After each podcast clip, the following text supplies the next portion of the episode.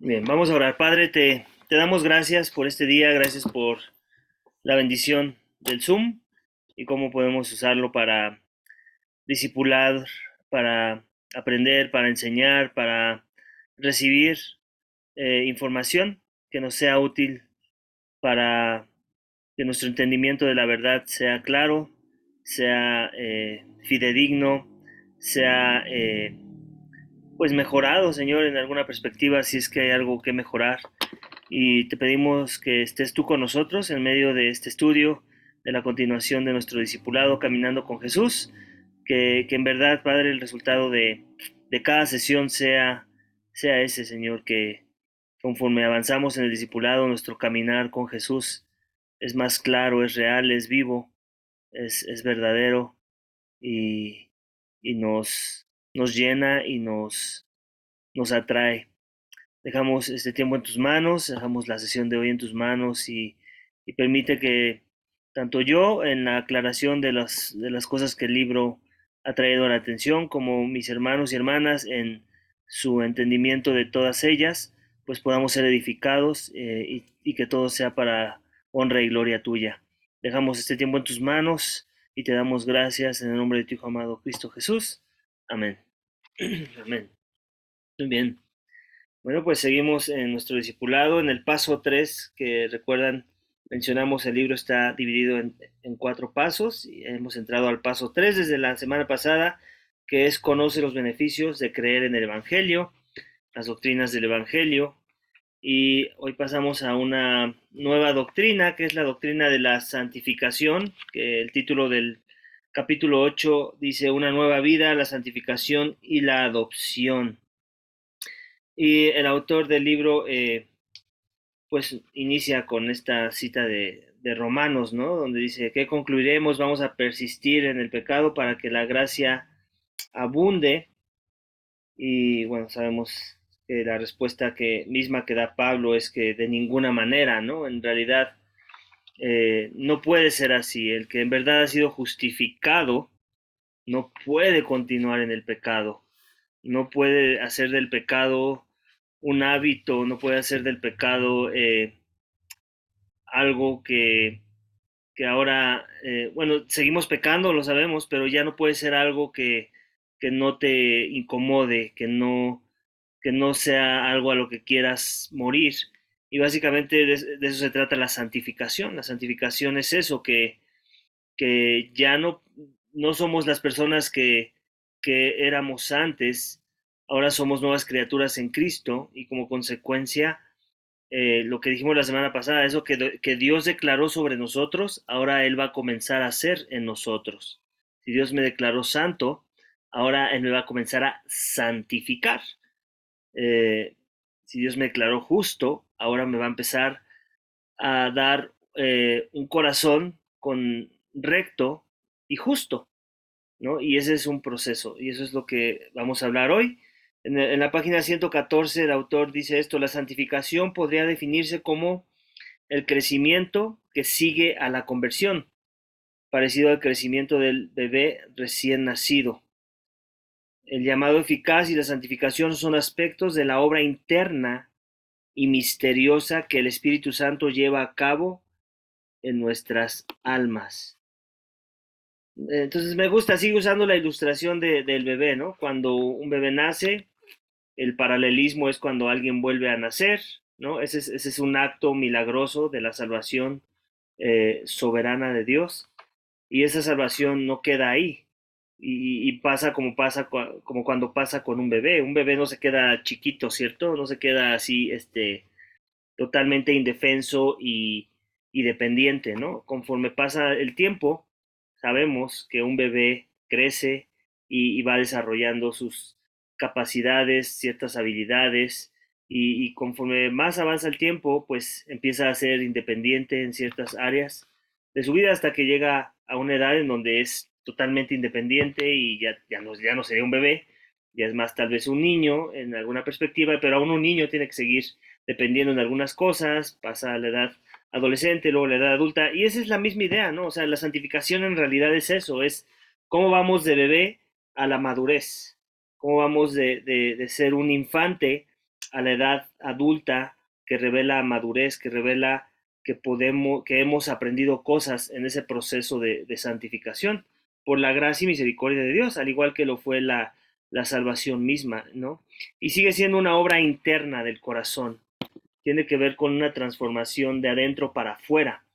Y eso es algo que Dios puede producir, porque así como nosotros mismos no pudimos producir el volver a nacer por nuestra cuenta, eh, ¿qué nos hace pensar que lo demás sí está en nuestras manos?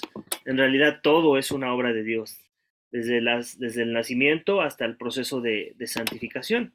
Y eso es lo que lo hace glorioso y también lo que trae descanso, ¿no? Porque, porque de alguna forma eh, nos revela que, por un lado, que la gloria es para Dios, Él quiere la gloria en todo el proceso de salvación, pero también nos recuerda que, que vamos a fallar si lo tratamos de hacer en nuestras fuerzas. Y entonces es mejor depender en Dios, depender en sus medios de gracia, en su poder, en la palabra, en su espíritu, en su iglesia. Y son todas esas cosas que Dios usa y, y se confabulan para que una persona que ha sido creada en Cristo, pues se parezca más a Cristo conforme avanza en sus días. En esa misma página dice, en los versículos 5 y 8, eh, Pablo dice que viviremos con Él, pero lo que quiere decir es que esto es completamente, perdón, pero lo que quiere decir es que esto es completamente cierto, no que esto va a suceder en el futuro, hay una resurrección futura, pero eso no es lo que Pablo está explicando aquí. Mira nuevamente los versículos 10 y 11. Así como Jesús murió y ahora está vivo, así nosotros debemos, debemos considerarnos muertos al pecado, pero vivos para Dios en Cristo Jesús. Entonces, ahí me encanta porque es verdad, eh, yo me voy con la finta, no sé si ustedes cuando leen ese pasaje, ¿no? Eso es lo que dice de que viviremos con Él pensamos en, términos escatológicos, ¿no? O sea, como que en aquel día, cuando Cristo regrese, ¿no? Y, me gusta cómo lo pone el autor, así como que no, no lo, no lo, no lo tomes a mal, no, no, no te desvíes. Lo que está queriendo decir Pablo es que en verdad ahora tu vida se va a ver de tal forma que caminas con Cristo, que, que andas en Cristo, que, que en verdad te asocias con Él a, a ese nivel en donde, en donde tu vida está, se está pareciendo tanto a Él, está siendo transformada tanto a la voluntad de Él, que cualquiera que te vea puede decir, ah, mira, ese vive con Cristo, ese, camina con Cristo, ese, ese es, se asocia con Cristo, ese es un discípulo de Cristo. Entonces, este, yo creo que, que fue bueno que el autor nos, nos explicara mejor ese pasaje de, de Romanos 6, versículos eh, 10 y 11 este, perdón, 5 y 8. Eh, más adelante dice sobre la misma página, el regalo de la salvación es lo que Dios hace en nosotros, así como lo que hace por nosotros. Misma idea, Dios la inicia, Dios la termina. ¿no? Y, sabemos un pasaje muy familiarizado con el cual estamos, es ese, es el que inició la buena obra, la terminará.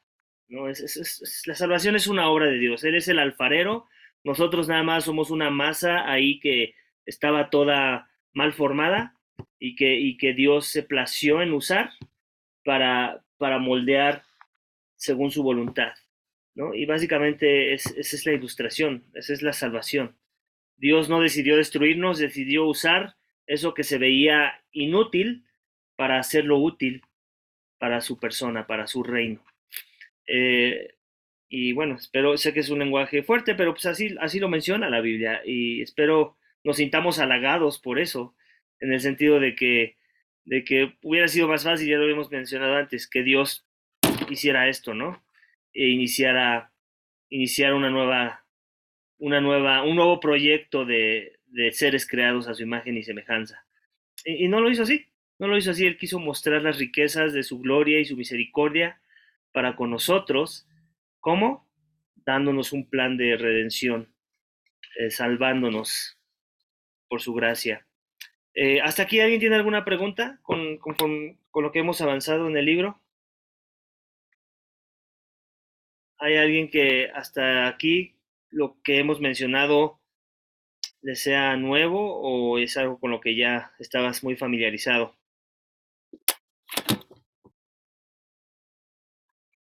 Muy bien. No pasa nada, vamos a seguir avanzando y si al rato hay más preguntas o te quieres guardar tus preguntas al final, lo podemos hacer así. Vamos a la página 116 de tu libro eh, y subrayé esto. Quien ha nacido de nuevo tiene nueva vida en Cristo, sin embargo, la antigua vida todavía está ahí. Y viene una pregunta, dice, ¿me enfocaré en mi propia insuficiencia o en la sorprendente verdad de que he sido llevado a la unión espiritual con el Cristo resucitado? Al final, ese enfoque en Cristo que se da a conocer en el Evangelio poco a poco nos va transformando a la imagen de Cristo. Eso es la santificación por fe. Y luego menciona a Pablo, eh, ¿quién me librará de este cuerpo mortal? Esa pregunta tiene una respuesta para el que está vivo en Cristo. Gracias a Dios por medio de Jesucristo, nuestro Señor. Entonces, es todo eso, ¿no? O sea, Pablo no está hablando en términos pesimistas, está diciendo, en realidad, sí hay una respuesta a, la pregunta retórica, ¿quién me librará de este cuerpo de muerte?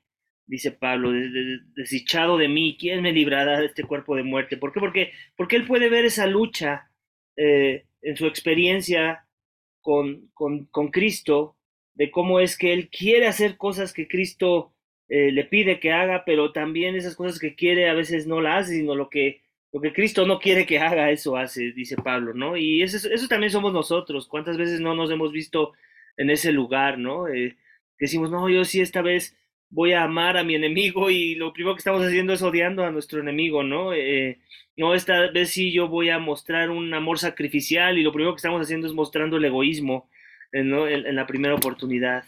Y esa es la lucha, ¿no? Pero la esperanza es que sea una lucha y eso es lo que caracteriza al creyente, que en verdad nos vemos con esa lucha, nos frustramos con nosotros mismos, nos deseamos estar muertos porque en verdad pareciera que no estamos avanzando en esta en este proceso de santificación, pero Cristo nos consuela y nos recuerda el Evangelio y nos recuerda que, que no era porque habíamos hecho algo bien, que, que, él nos, que Él nos salvó, que Él nos amó, ¿no? Y, nos restaura y nos da el poder y la convicción de, intentarlo una vez más y con la esperanza de hacerlo mejor la siguiente vez. Y ese es Pablo. ¿Y, por qué podemos hacer eso? Es, es, por la fe.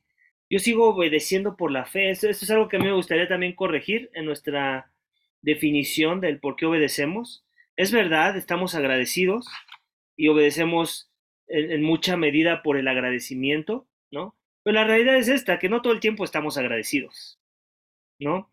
Y no todo el tiempo estamos agradecidos como deberíamos estar agradecidos, ¿no? Entonces, el agradecimiento no puede ser nuestro motivador primordial para obedecer. E, e, e, es algo que nos puede empujar a obedecer, pero no puede ser el, el ¿cómo lo podemos poner? Como el motivador más alto en la obediencia. En realidad, el motivador más alto para obedecer sigue siendo la fe. Sigue, siendo la fe misma. Yo obedezco por fe.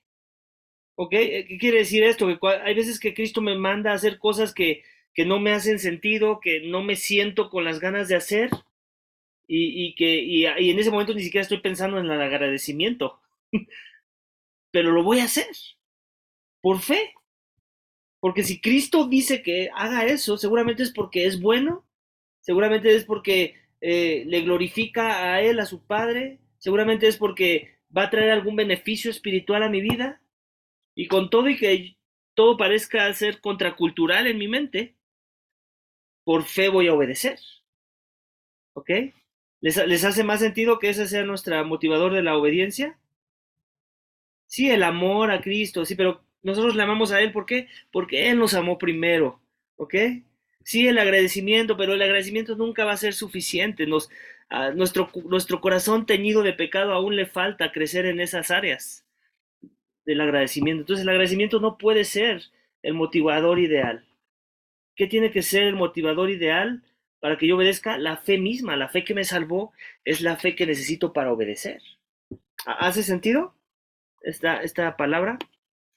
Entonces, este, y, no lo digo yo, también lo dicen otros, más bien yo lo he aprendido de otros. Hay un libro de John Piper, que no me acuerdo ahorita su, el título, luego se los paso si quieren por WhatsApp. Eh, ahí aprendí ese concepto y me hizo todo el sentido, ¿no? Este, Muy bien, continuamos. ¿Alguien tiene alguna duda hasta aquí? ¿Que la santificación es por fe? En otras palabras, obedecemos por fe. ¿No? Muy bien. Eh, continuamos. Eh, la siguiente sección me encanta. La verdad es que no pude dejar de subrayarlo todo. Dice, la justificación y la santificación van juntas, pero son diferentes. Ese, es bien importante que lo entendamos justificación y santificación. No las podemos separar, pero sí las podemos distinguir una de la otra. Inicia con la primera, tanto la santificación como la justificación están vinculadas directamente con la historia del Evangelio. La justificación nos vincula específicamente con la crucifixión de Cristo, o sea, es un acto, ¿no? Eh, pone, pone su mirada en un acto de una persona, y la santificación nos vincula específicamente con la resurrección de Cristo. Ese, es otro acto también. El primero nos justifica, el segundo habla de, del poder que resucitó a Cristo entre los, de los muertos, es el mismo poder que ahora va a obrar en los corazones de aquellos que han sido justificados, ¿no? Para santificación. Entonces, básicamente, ese es el primero. el otro dice, tanto la justificación como la santificación tienen que ver con la justicia de Dios que se revela en el Evangelio. Entonces, ambos tienen que ver con la justicia de Dios. El primero, la justificación, es cuando Dios nos declara justos. Otra vez, es un acto que sucede en un momento, en la línea del tiempo. Dios diciendo, justo, santo, ¿ok? Esa es la justificación. La santificación es cuando Dios nos hace justo lo que les había dicho. Dios declaró algo sobre ti que va a comenzar a hacer en ti. Esa es la santificación. ¿Ok? El siguiente, recibimos tanto la justificación como la santificación por la gracia de Dios. Ambos son por gracia. ¿Ok? Pablo tuvo un problema muy grande con Gálatas, ¿no? Que empezaron con la gracia y terminaron por las, con las obras en sus fuerzas, eh, tratando de hacer las cosas eh, por sus méritos o por sus propios, eh, sí, por sus fuerzas. Y, no puede ser así. Aquí dice, la santificación es un acto de la gracia de Dios, una declaración, o sea, Dios te declara santo, ¿no? Y la santificación es una obra de la gracia de Dios, es un proceso, ¿ok? Él es el que nos santifica, no nosotros, ¿ok? Y tiene sus medios de gracia para hacerlo, ¿no? Tiene, tiene al Espíritu Santo, tiene a la palabra misma que nos trajo vida, tiene, tiene a la iglesia, el cuerpo local de creyentes que en conjunto eh, pues nos animamos, nos exhortamos, ¿para qué? Para, para, para buenas obras, para vivir la vida santa para la cual Dios nos llamó. El siguiente, tanto la justificación como la santificación se reciben por fe. Lo que les decía, lo que les decía hace rato. Eh, en la justificación creemos las promesas de Dios de que su justicia se satisface como resultado de la muerte en Cristo, ¿ok? Y en la santificación creemos las promesas de Dios de que estamos unidos en Cristo, en su muerte por nuestro pecado y en su resurrección para una nueva vida. Entonces, es por fe que yo respondo a esa nueva vida, ¿no? Esa, esa nueva criatura en Cristo camina en fe y para fe, ¿ok? Es la fe la que nos va a motivar para seguir avanzando en esta carrera de la fe. El, último, la justificación y la santificación tienen consecuencias prácticas Debido a que hemos sido justificados, tenemos paz con Dios y confianza para perseverar en el sufrimiento. Entonces la justificación nos recuerda esto. Yo estoy, yo soy inocente delante de Dios. Yo soy acepto delante de Dios. No hay condenación porque estoy en Cristo Jesús. ¿Ok? Esa, es la, esa es la justificación. He sido justificado por los méritos de otro, no mis propios méritos. Pero la santificación, debido a que estamos siendo santificados, tenemos el poder para vencer nuestro pecado y vivir una vida nueva. Entonces, el, que en verdad ha sido justificado va a ser santificado. No hay vuelta atrás, no hay, no hay, no hay excepciones. ¿no? Nadie que ha sido justificado no va a ser santificado. En realidad, esa, esa criatura no existe. Solo existen criaturas justificadas que están siendo santificadas. Y cualquier criatura que diga que ha sido justificada y no esté siendo santificada, pues es, una, es una ilusión, es una ilusión este, óptica. ¿Ok? Eh, continuamos. una verdad debe ser clara a estas alturas. La salvación incluye tanto la justificación como la santificación. Incluso más, como veremos, no las confundas. Por nuestra, pues nuestra esperanza se basa en la justicia de Cristo, que nos es imputada, eso es justificación, no en que, no en que tanto hemos progresado en nuestra santificación, pero tampoco la separes. Jesús nos llama y nos perdona, y en su poder, Él, y es su poder el que nos transforma. Entonces, es bien importante, es, truculento, ¿eh? Y es aquí donde cae el, fariseo, es aquí donde cae el, legalista, ¿no? Eh, es, bien fácil caer si, el Espíritu Santo de Dios no está obrando en ti. Eh, cuando el Espíritu Santo de Dios no está obrando en el corazón de la persona, le cuesta mucho trabajo reconciliar estas dos y entender que al final las dos son, son verdad al mismo tiempo y al final es la justicia de Cristo la que me salva, no mi justicia. Pero si eso es verdad, mi justicia se tiene que ver manifestada en mi día a día, en, cómo yo vivo el Evangelio. Entonces, esa es, una cosa que solamente los que son de la fe pueden entender al final del día. No importa cuánto se lo expliques a, un este, pues a un inconverso, alguien que no ha sido regenerado, no, no va a hacer clic, porque eso solo hace clic con, con el clic del poder del Espíritu Santo de Dios que, que mora en el creyente. Hasta aquí tienen preguntas. ¿Alguno de ustedes les, le causó duda alguno de estos puntos que nos, que nos divide o que nos ayuda a entender mejor eh, la justificación y la santificación y cómo es que estas van juntas, pero al mismo tiempo son diferentes en, una perspectiva? ¿Alguien tiene duda con respecto a ellas? Fíjate, Omar, a mí no me causó duda porque yo creo que cuando uno ya reconoce a Cristo como su Salvador, todo esto lo va entendiendo. Pero lo que me gustó de esto es que para cuando tú puedas, cuando quieras explicarlo, aquí está. Y de esta manera, como está aquí en el libro, lo puedes explicar a una persona. Eso es lo que a mí me gustó mucho. Claro, muy bien. Gracias, Normita. Sí, definitivamente es, es un buen recurso para referir a otros cuando no encontramos las palabras de, en cómo explicarlo nosotros mismos. ¿Alguien más tiene alguna pregunta? O duda o comentario breve? Sí, yo. Este, a mí la verdad es que yo no había, este, como leído un recurso como este, en donde explican la parte de la resurrección, cómo está ligada con la santificación. Me gustó mucho, eh, creo que me hizo entender muchas cosas y, es, creo que es muy bueno porque si nos, nos ponemos a meditar en la santificación, podemos como examinarnos y ver dónde, dónde hemos estado o dónde estamos, si estamos caminando, porque muchas veces creo que nos quedamos solo en la salvación, o sea, en que somos declarados justos, en que ya somos salvos, y, y ahí no, nos quedamos, ¿no? Nos quedamos y, y es cuando finalmente a lo mejor no vemos ese corazón o esas vidas como transformadas y tiene mucho que ver porque porque creo que le damos mucho peso a la salvación, que creo que es importante, ¿verdad? Porque sin la salvación no hay santificación, ¿no? Pero también ya conociendo la palabra y del Evangelio, es bien importante también esta doctrina o esta enseñanza de la santificación y, estar perseverando en ella, porque si no, pues estamos así como, como en pausa, ¿no? Así es, así es, como bien dices, a veces nos quedamos con la, mitad del proceso, pero no queremos considerar la otra parte, ¿no? Y esto es lo que el libro nos está tratando de traer a la atención, ¿no?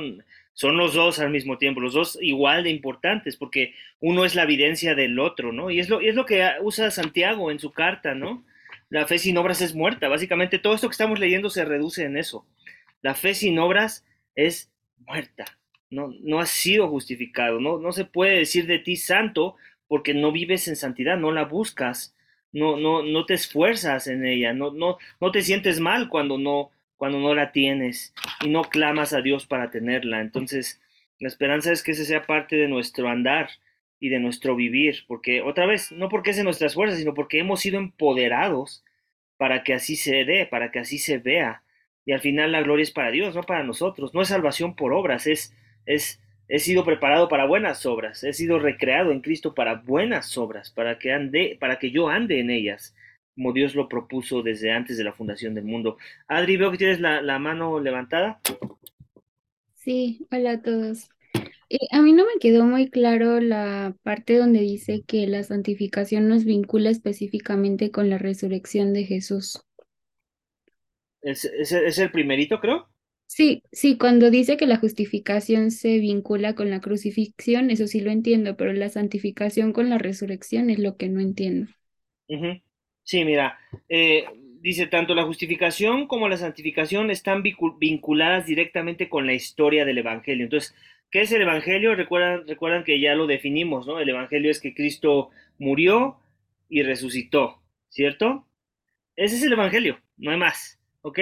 Entonces, aquí hay dos aspectos muy importantes de la resurrección. Primeramente su muerte, perdón, del Evangelio. Primeramente su muerte y el autor nos está diciendo, esa muerte está más ligada o está ligada de una manera más directa a la justificación de la que hemos estado hablando. Y se vincula específicamente eh, en la crucifixión de Jesús, ¿ok? En ese proceso en donde hubo un intercambio de justicias, en donde Cristo, que era el más justo, pagó la muerte de los injustos. Y ahora los injustos, que han puesto su esperanza y fe en Él, obtienen por consecuencia la justicia de Cristo. Entonces, intercambio de, justicias. Mi injusticia se transfiere a Cristo, su justicia perfecta se transfiere, se a mí y eso tiene que ver con esta idea de la justificación. Por eso soy declarado justo delante de Dios, porque cuando Él voltea a ver a Omar, eh, cuando Dios Padre en los cielos voltea a ver a Omar, Él lo que hace es ponerse los lentes de Jesucristo y decir, perfecto, justo, santo, limpio, digno de entrar a mi presencia. ¿Ok? Y esa es la parte. Y en cuanto a la santificación, nos vincula específicamente con la resurrección de Jesús. Entonces, la resurrección de Jesús nos dice la Biblia que es que Dios obró con poder, Que el, que el Espíritu Santo que resucitó a Cristo entre los muertos es el mismo Espíritu que ahora mora en el creyente. ¿Ok? ¿Qué es el Espíritu? ¿Qué es el Espíritu? Es santo. Ese Espíritu Santo tiene poder, no solamente para, para resucitar a un muerto y traerlo y darle vida. En, en nuestro caso eh, sucedió un caso similar. Estábamos muertos a las cosas espirituales y necesitábamos del poder del Espíritu Santo de Dios para ser avivados a las cosas de Dios. Y esas cosas a las que Dios nos aviva son cosas santas. Es el Espíritu Santo el que lo hizo. Entonces, con, por consecuencia, esa misma resurrección que Cristo experimentó, dice la Biblia que ese, ese, ese mismo poder ahora obra en el creyente. ¿Y para qué va a obrar? No nada más para darnos vida, sino para que vivamos en esa vida nueva que Cristo nos dio. Y esa vida tiene que ver con la santidad. Entonces, por eso es que ahora soy empoderado por el poder del Espíritu para vivir una vida santa y digna del llamado que Dios ha hecho para mi vida por el Evangelio mismo que he creído. ¿Te queda más claro así? Sí, ya, clarísimo. Y otra duda, eh, ¿podrías profundizar un poquito en la vinculación entre el formar la imagen de Cristo en nosotros con el versículo que pone de segunda de Corintios 3:18? Ok, segunda de Corintios 3:18. Eh, si quieres vamos para allá, segunda de Corintios. Porque no lo cita aquí, ¿o sí? Este, no, no, solo lo menciona, pero no, no está. Creo que es el pasaje donde dice de cuando contemplamos a Cristo y vamos transform siendo transformados de gloria en gloria. Sí. Es ese, ¿no? Sí. Muy bien. ¿Cuál fue tu pregunta otra vez? Eh, ¿cómo se vincula el transformarnos a la imagen de Cristo con el ir de gloria en gloria? Oh, ya. Sí, bueno, la idea es esta, eh, que cuando, en este caso Pablo, ¿no? y, y, cualquiera que, que, pone atención a las cosas, sabe que cuando estamos observando, contemplando algo eh, de manera regular, eh, que, que, ya es un hábito, eh, tarde que temprano eso, eso que, que estamos contemplando, ese objeto, ¿no? comienza a influenciar nuestro carácter, nuestra conducta, nuestra forma de pensar, ¿cierto? Eh, piensa, piensa en, en alguien que, que, tiene vanidad por las modas y, y, que se la pasa viendo revistas de modas y, programas de televisión que hablan de modas y se la pasa metida o metido en tiendas de modas, ¿qué es lo que va a empezar a, a crear todo ese ambiente, todo ese patrón de conducta, de estar contemplando esta área en su vida? Tú lo vas a ver siendo, o la vas a ver siendo influenciada o influenciado por la moda, ¿cierto? Vas a ver que, que, esa persona busca esas cosas, cada vez van a ser más su pasión, va a hablar de ellas cada oportunidad que tiene. Y, y, y el estar contemplando tanto esas cosas, tarde que temprano, hacen que la persona se parezca a esas cosas. Bueno, esa es la misma idea con Cristo.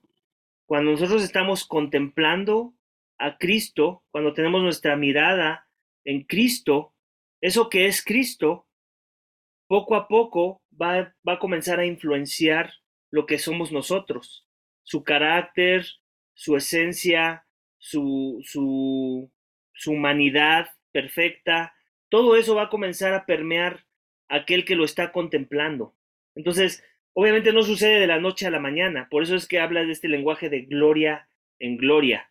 Y, y, es a lo que llamamos un proceso de santificación. O sea, mientras yo, mientras avanza el tiempo y yo sigo contemplando a Cristo, en ese, en ese tiempo que avanza, eh, yo voy a ser conformado a la imagen de Cristo. ¿Por qué? Porque lo que contemplo, en eso me convierto. Y, y, por eso es que muchos que contemplan un ídolo, últimamente terminan pareciéndose a su ídolo. ¿Ok?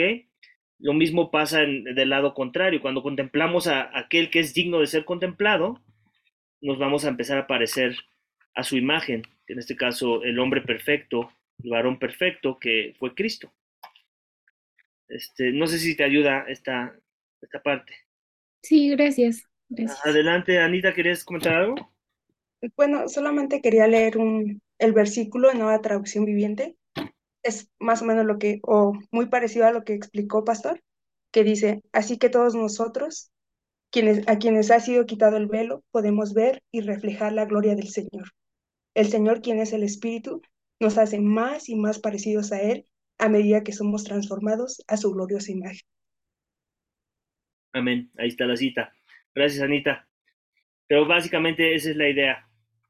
Eso que yo contemplo, en eso me convierto. ¿Ok? Y si no es Cristo, va a ser algo más. Entonces la esperanza es que esté siendo Cristo la mayor parte del tiempo. Amén. Este. ¿Alguien más? Si no, pasar al siguiente, a la siguiente sección. Muy bien, vamos a la siguiente parte, página 118. Dice la gracia. Bueno, aquí, aquí vemos a un. Nos, hace, nos trae la atención a, a Dietrich Bonhoeffer, que era un este, erudito alemán y pastor, que básicamente escribió mucho en esta dirección. Precisamente ahorita yo estoy leyendo un libro que se llama El, el costo del discipulado de él y está bien fuerte. La verdad es que me está trayendo mucha convicción de pecado en, en, en, cuanto a lo que significa vivir como un discípulo de Cristo y cuánto me falta en ese proceso, ¿no? Entonces, este, está muy bueno, se los recomiendo. Eh, en español, no sé si se llama igual, creo que Mauricio tú lo tienes, ¿no? ¿Se llama igual, Mauricio? Sí, se llama igual el curso del discipulado.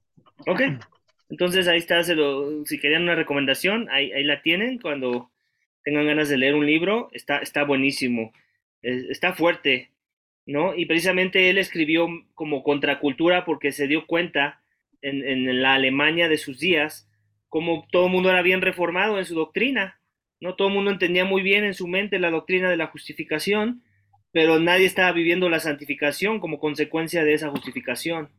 Entonces, básicamente, es como una defensa eh, en contra de este estilo de vida o de este tipo de creyente que piensa que, que porque tus doctrinas reformadas están muy bien aquí en la cabeza es suficiente.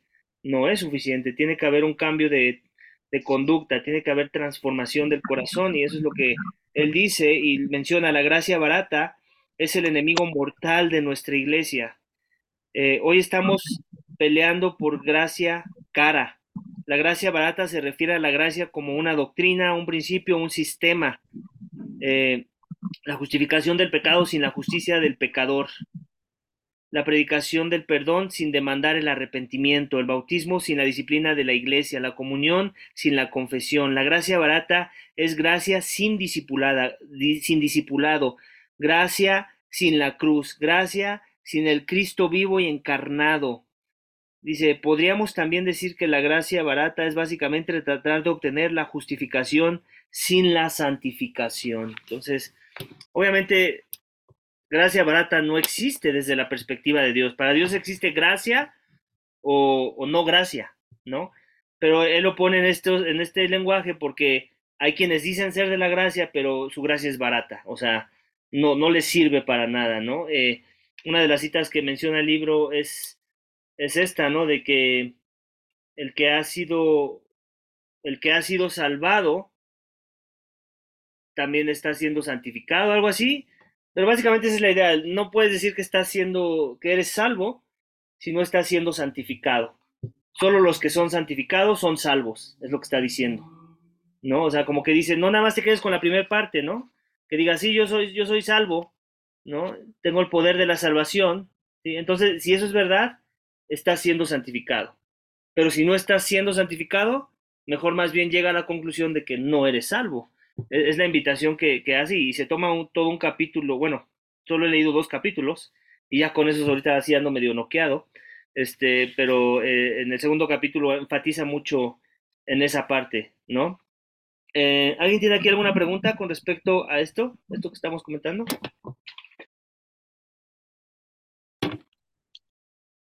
Muy bien, vamos a la página 119. Dice, las justas demandas de la ley se cumplirán en nosotros, eso es justificación, que no vivimos o caminamos según la naturaleza pecaminosa, esto es la carne, sino según el Espíritu, y esto es santificación. Y esto lo vemos en la cita de Romanos, capítulo 8, 4. Y aquí el enfoque del, autor es en, pues en la carta de Romanos y todo el capítulo 8. En, en, la siguiente página 120 dice, la gran muestra, perdón, un, un gran maestro de la Biblia escribió que si la justificación es la bendición primaria del Evangelio, entonces la adopción es la bendición suprema. Y eso, eso es también bien importante, ¿no? Este, a veces decimos que hemos sido justificados y todo lo dejamos a un nivel intelectual, a un nivel muy académico, ¿no? Pero nada de eso cambia nuestra identidad.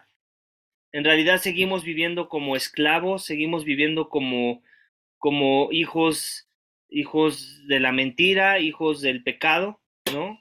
Eh, seguimos viviendo sin identidad eh, vertical. Y, es bien importante que entendamos esto, ¿no? ¿Qué, ¿Qué, es un cristiano? Sí es alguien que ha sido justificado, pero es más que eso.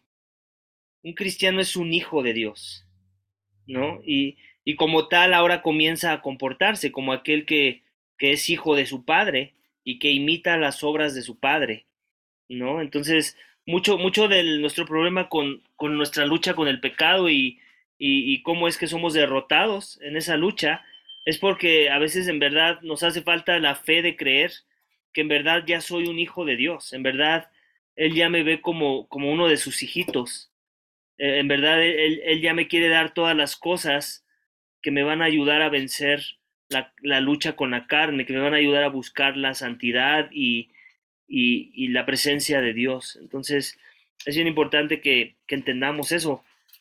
La mejor definición de lo que significa ser un cristiano es básicamente esa. ¿Qué es un cristiano? Uno que es hijo de Dios y como tal se comporta. Este, y, y, la pregunta que hace el autor aquí es esta, ¿estás viviendo como un huérfano? ¿Estás viviendo como un hijo o como un huérfano? Esa era la pregunta penetrante que solía hacer Jack Miller y los otros líderes del movimiento de renovación. Eh, es una buena pregunta para hacernos, así como a manera de aplicación. ¿Cómo estoy viviendo mi, mi fe? ¿Como, ¿Como un hijo? ¿Como uno que, que tiene los derechos de, de tener acceso a las cosas de su padre, como uno que se beneficia de las cosas de su padre y que como consecuencia tiene victoria sobre el pecado, tiene victoria y persevera en la fe, o estoy viviendo como un huérfano, como aquel que tiene que pedir permiso para todo porque no se siente con derechos de nada, aquel que, que no está siendo beneficiado por las riquezas del Padre, y cuando hablo de riquezas, hablo de riquezas espirituales.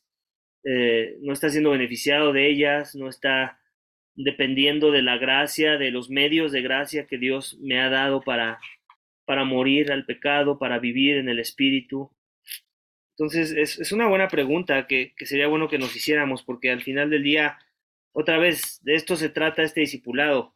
Por un lado, sí, que me queden cosas claras, eh, para, no solamente para yo eh, tener convicciones sanas y fuertes de lo que digo creer, no solamente para poder explicar a otros de mi fe y dar una defensa a las preguntas que, el mundo incrédulo me pueda traer, pero últimamente el, fin último de la doctrina es que, es que me sirva para la vida y la piedad, me sirva para yo ser en verdad eh, conformado, eh, santificado y, parecido más a, Cristo como su Hijo de Dios, ¿ok? Que me parezca más al Hijo, al unigénito cada día, y esa es la esperanza todos los días, eh, que no vivamos con, con, ese perfil de huérfanos, salvo que lo seamos, y si ese es el caso, si identifico que, que soy huérfano porque Dios no es mi padre, porque no he sido justificado, entonces tampoco son tan malas noticias y todavía estoy vivo, porque ahora sé que, que tengo que responder a un llamado, que uno me llama a, la fe, me llama al arrepentimiento y me llama a seguirle, como hemos estado viendo, y ese es eso es algo bueno si respondo en obediencia a ese llamado. Eh, sí, así termina todo. Bueno, obviamente viene el resumen, pero no sé si tienen alguna pregunta. Tenemos escasos 13 minutos para hacer preguntas de todo el capítulo. ¿Alguien tiene alguna pregunta? no tengo una pregunta, pero sí me gustaría que nos enviaras por WhatsApp los dos libros que nos recomendaste. Sí, sí. Sí, se los envío. Les, les, recomendé dos, ya está, me, ya está, tengo tan mala memoria. ¿El de Paper? Ah, el de Piper, ok, ok, ya, sí, y, el, del discipulado, el, el que dijiste que te hizo ruido. Súper. Sí, claro que sí, se los, se los, se los mando por, por el WhatsApp ahorita en cuanto terminemos la sesión. Gracias. Gracias. ¿Alguien más tiene alguna pregunta? Pastor, este, yo sí, este, quería preguntar, eh, el, el, ser cuando nos consideramos huérfanos es cuando también, por ejemplo, este, me enfoco más como que en otra cosa, por ejemplo, mis problemas familiares y y me siento huérfano de, de, de, me siento huérfana de Dios y ese momento en el que digo, es que Dios no, siento que no me está, um, no ayudando, ¿cómo decir la palabra correcta? No siento como que esa paz, como que siento que nunca me va a llegar la paz. ¿Eso también es sentirse huérfano? Pues bueno, hay un sentido en el que todos podemos estar eh, susceptibles a sentirnos así en algún momento por alguna situación difícil, sin importar si llevas eh, un día en la fe o, o 20 años en la fe. La esperanza es que el que es hijo no se va a quedar ahí.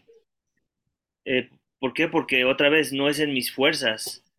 el Espíritu Santo de Dios mora en mí ese espíritu me va a, traer, me va a seguir trayendo convicción de pecado, justicia y juicio. Y, esa, y eso me va a llevar a buscar a Dios en los términos de Dios, a través de sus medios de gracia.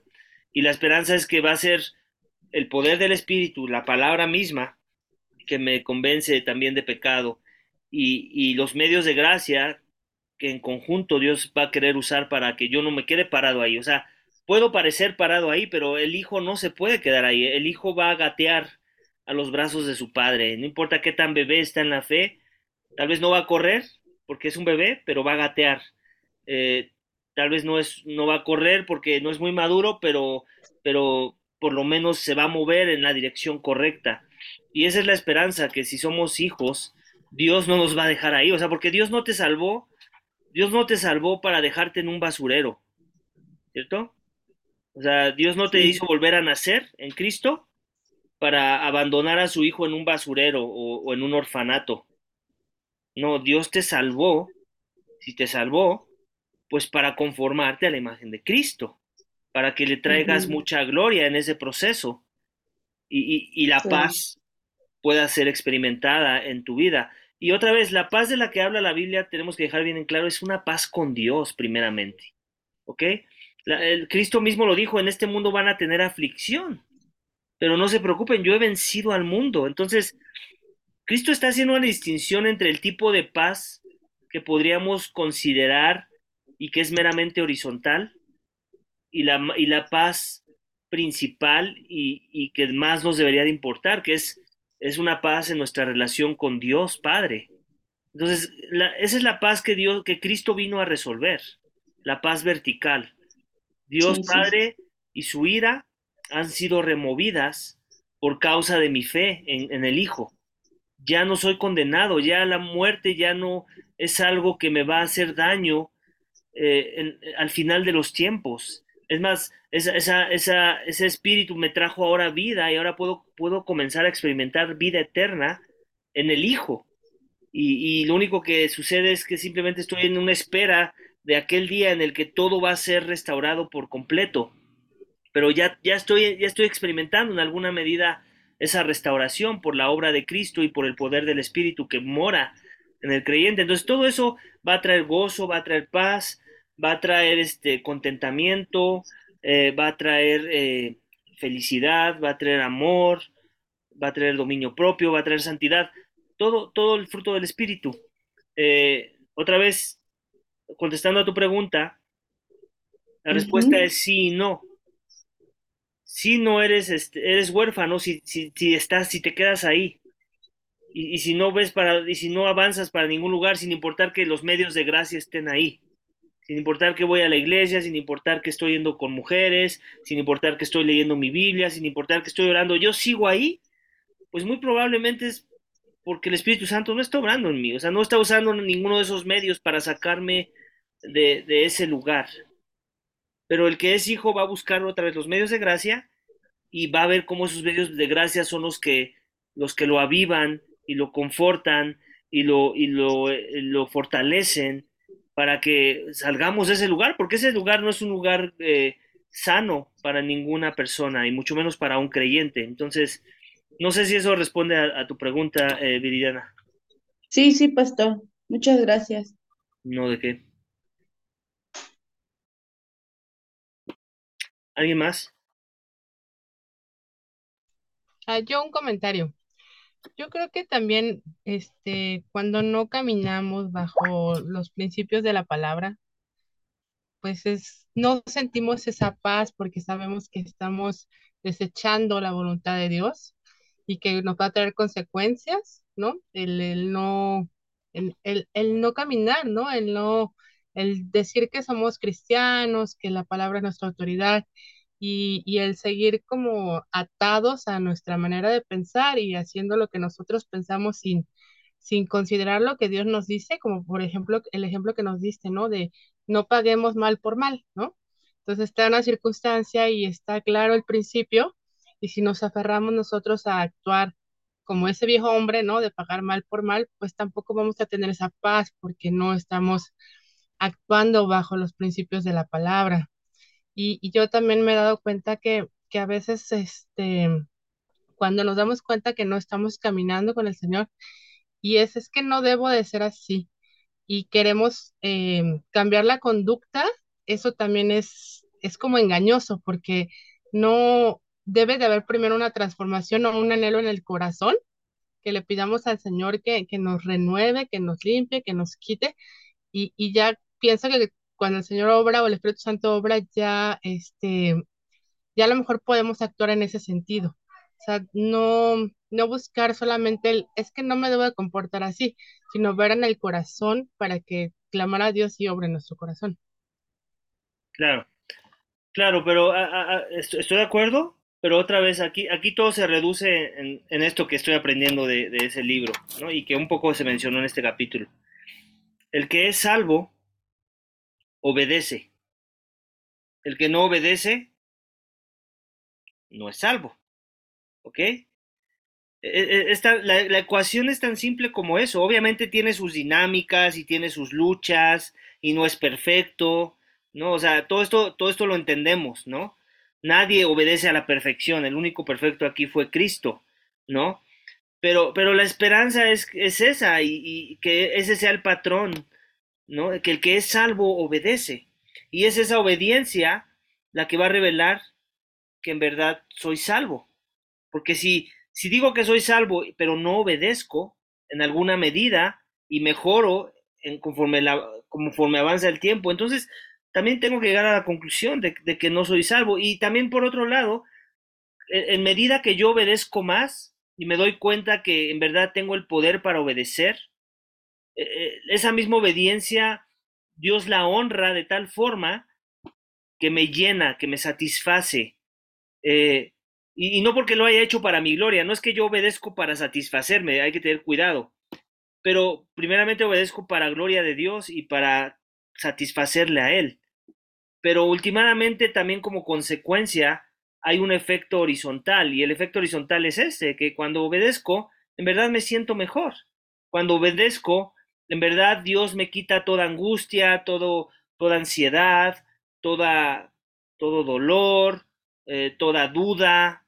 O sea, Dios usa la, la obediencia a, su llamado, a su voluntad, para fortalecernos en la obediencia misma, eh, por, raro que suene. Eh, y también sucede lo contrario, cuando no obedezco, mi fortalecimiento viene en esa otra dirección o cada vez voy a obedecer menos, cada vez va a ser más difícil obedecer. Y, y es, y, así trabaja, así es como funciona con, Dios. Entonces, este, digo, aportando un poco a, lo que mencionas, eh, Marlene. ¿Al, ¿Alguien más tiene algún comentario, pregunta? Nos queda poquito tiempo, pero nos queda. ¿No?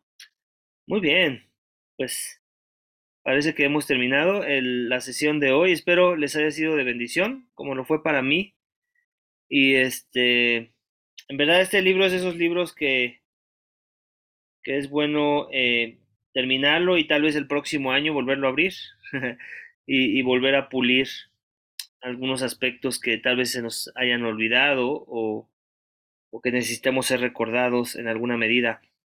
Entonces, este, ya desde ahorita le estoy haciendo comercial al libro y por eso es que me encanta la idea de, usarlo como discipulado para, para, nuevos, aquellos que quieren eh, considerar la membresía de la iglesia, porque creo que nos ayuda a ponernos en, en, las doctrinas básicas de la fe, pero que son esenciales y que, si, y que si no están ahí, pues van a traer muchos problemas en nuestro discipulado.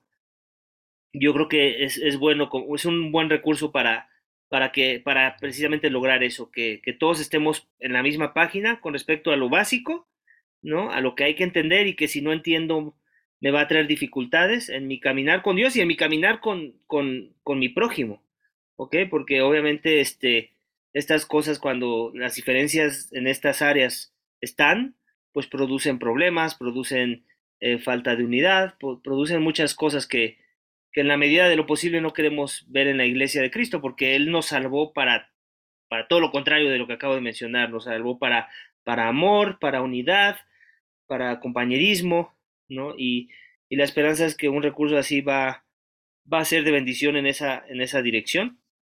Entonces, este, pues gloria a Dios por, por gente que escribe libros como, como este.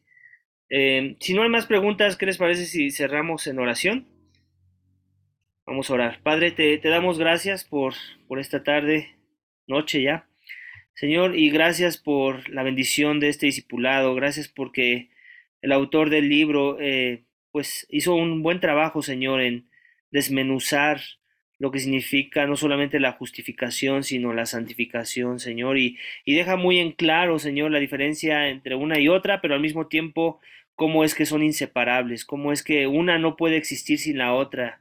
Señor, ambas son eh, una unidad, ambas son parte de lo que tú haces cuando, cuando derramas tu amor en, en el corazón de una persona, Señor. Así que, Señor, ayúdanos a vivir las implicaciones del Evangelio, las implicaciones de, de la salvación si en verdad hemos creído, Señor, y que estas cosas ambas se vean, Señor, que, que nuestra confianza esté en la justificación por la justicia de Cristo siempre, Señor, y que eso sea lo que nos recuerde que, que, que no hay condenación para los que están en Cristo Jesús, pero que si eso es verdad, Señor, entonces que haya una consistencia de conducta, una consistencia de, de, de carácter, una consistencia de, de deseos y anhelos profundos hacia tu persona, Señor, en un, en un proceso de santificación, Señor, que en verdad esa santidad a la que tú nos has llamado sea visible, porque la queremos vivir, porque la buscamos y porque invitamos a otros a vivirla, Señor. Yo creo que ese es un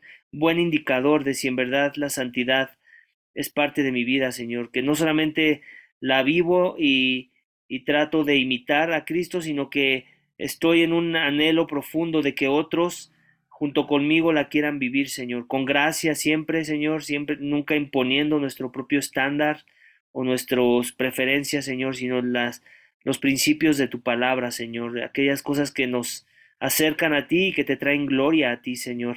Padre, gracias por cada uno de mis hermanos y hermanas, gracias por su disposición y su deseo de aprender, Señor. Ayúdanos, Señor, a todos a seguir creciendo en estas cosas, Señor, y que cada día eh, nuestro caminar con Cristo sea más claro, más genuino, más verdadero eh, y tan real, Señor, que, que, que, sea contagioso para otros, Señor, que, que nos conocen y con los cuales convivimos, Señor.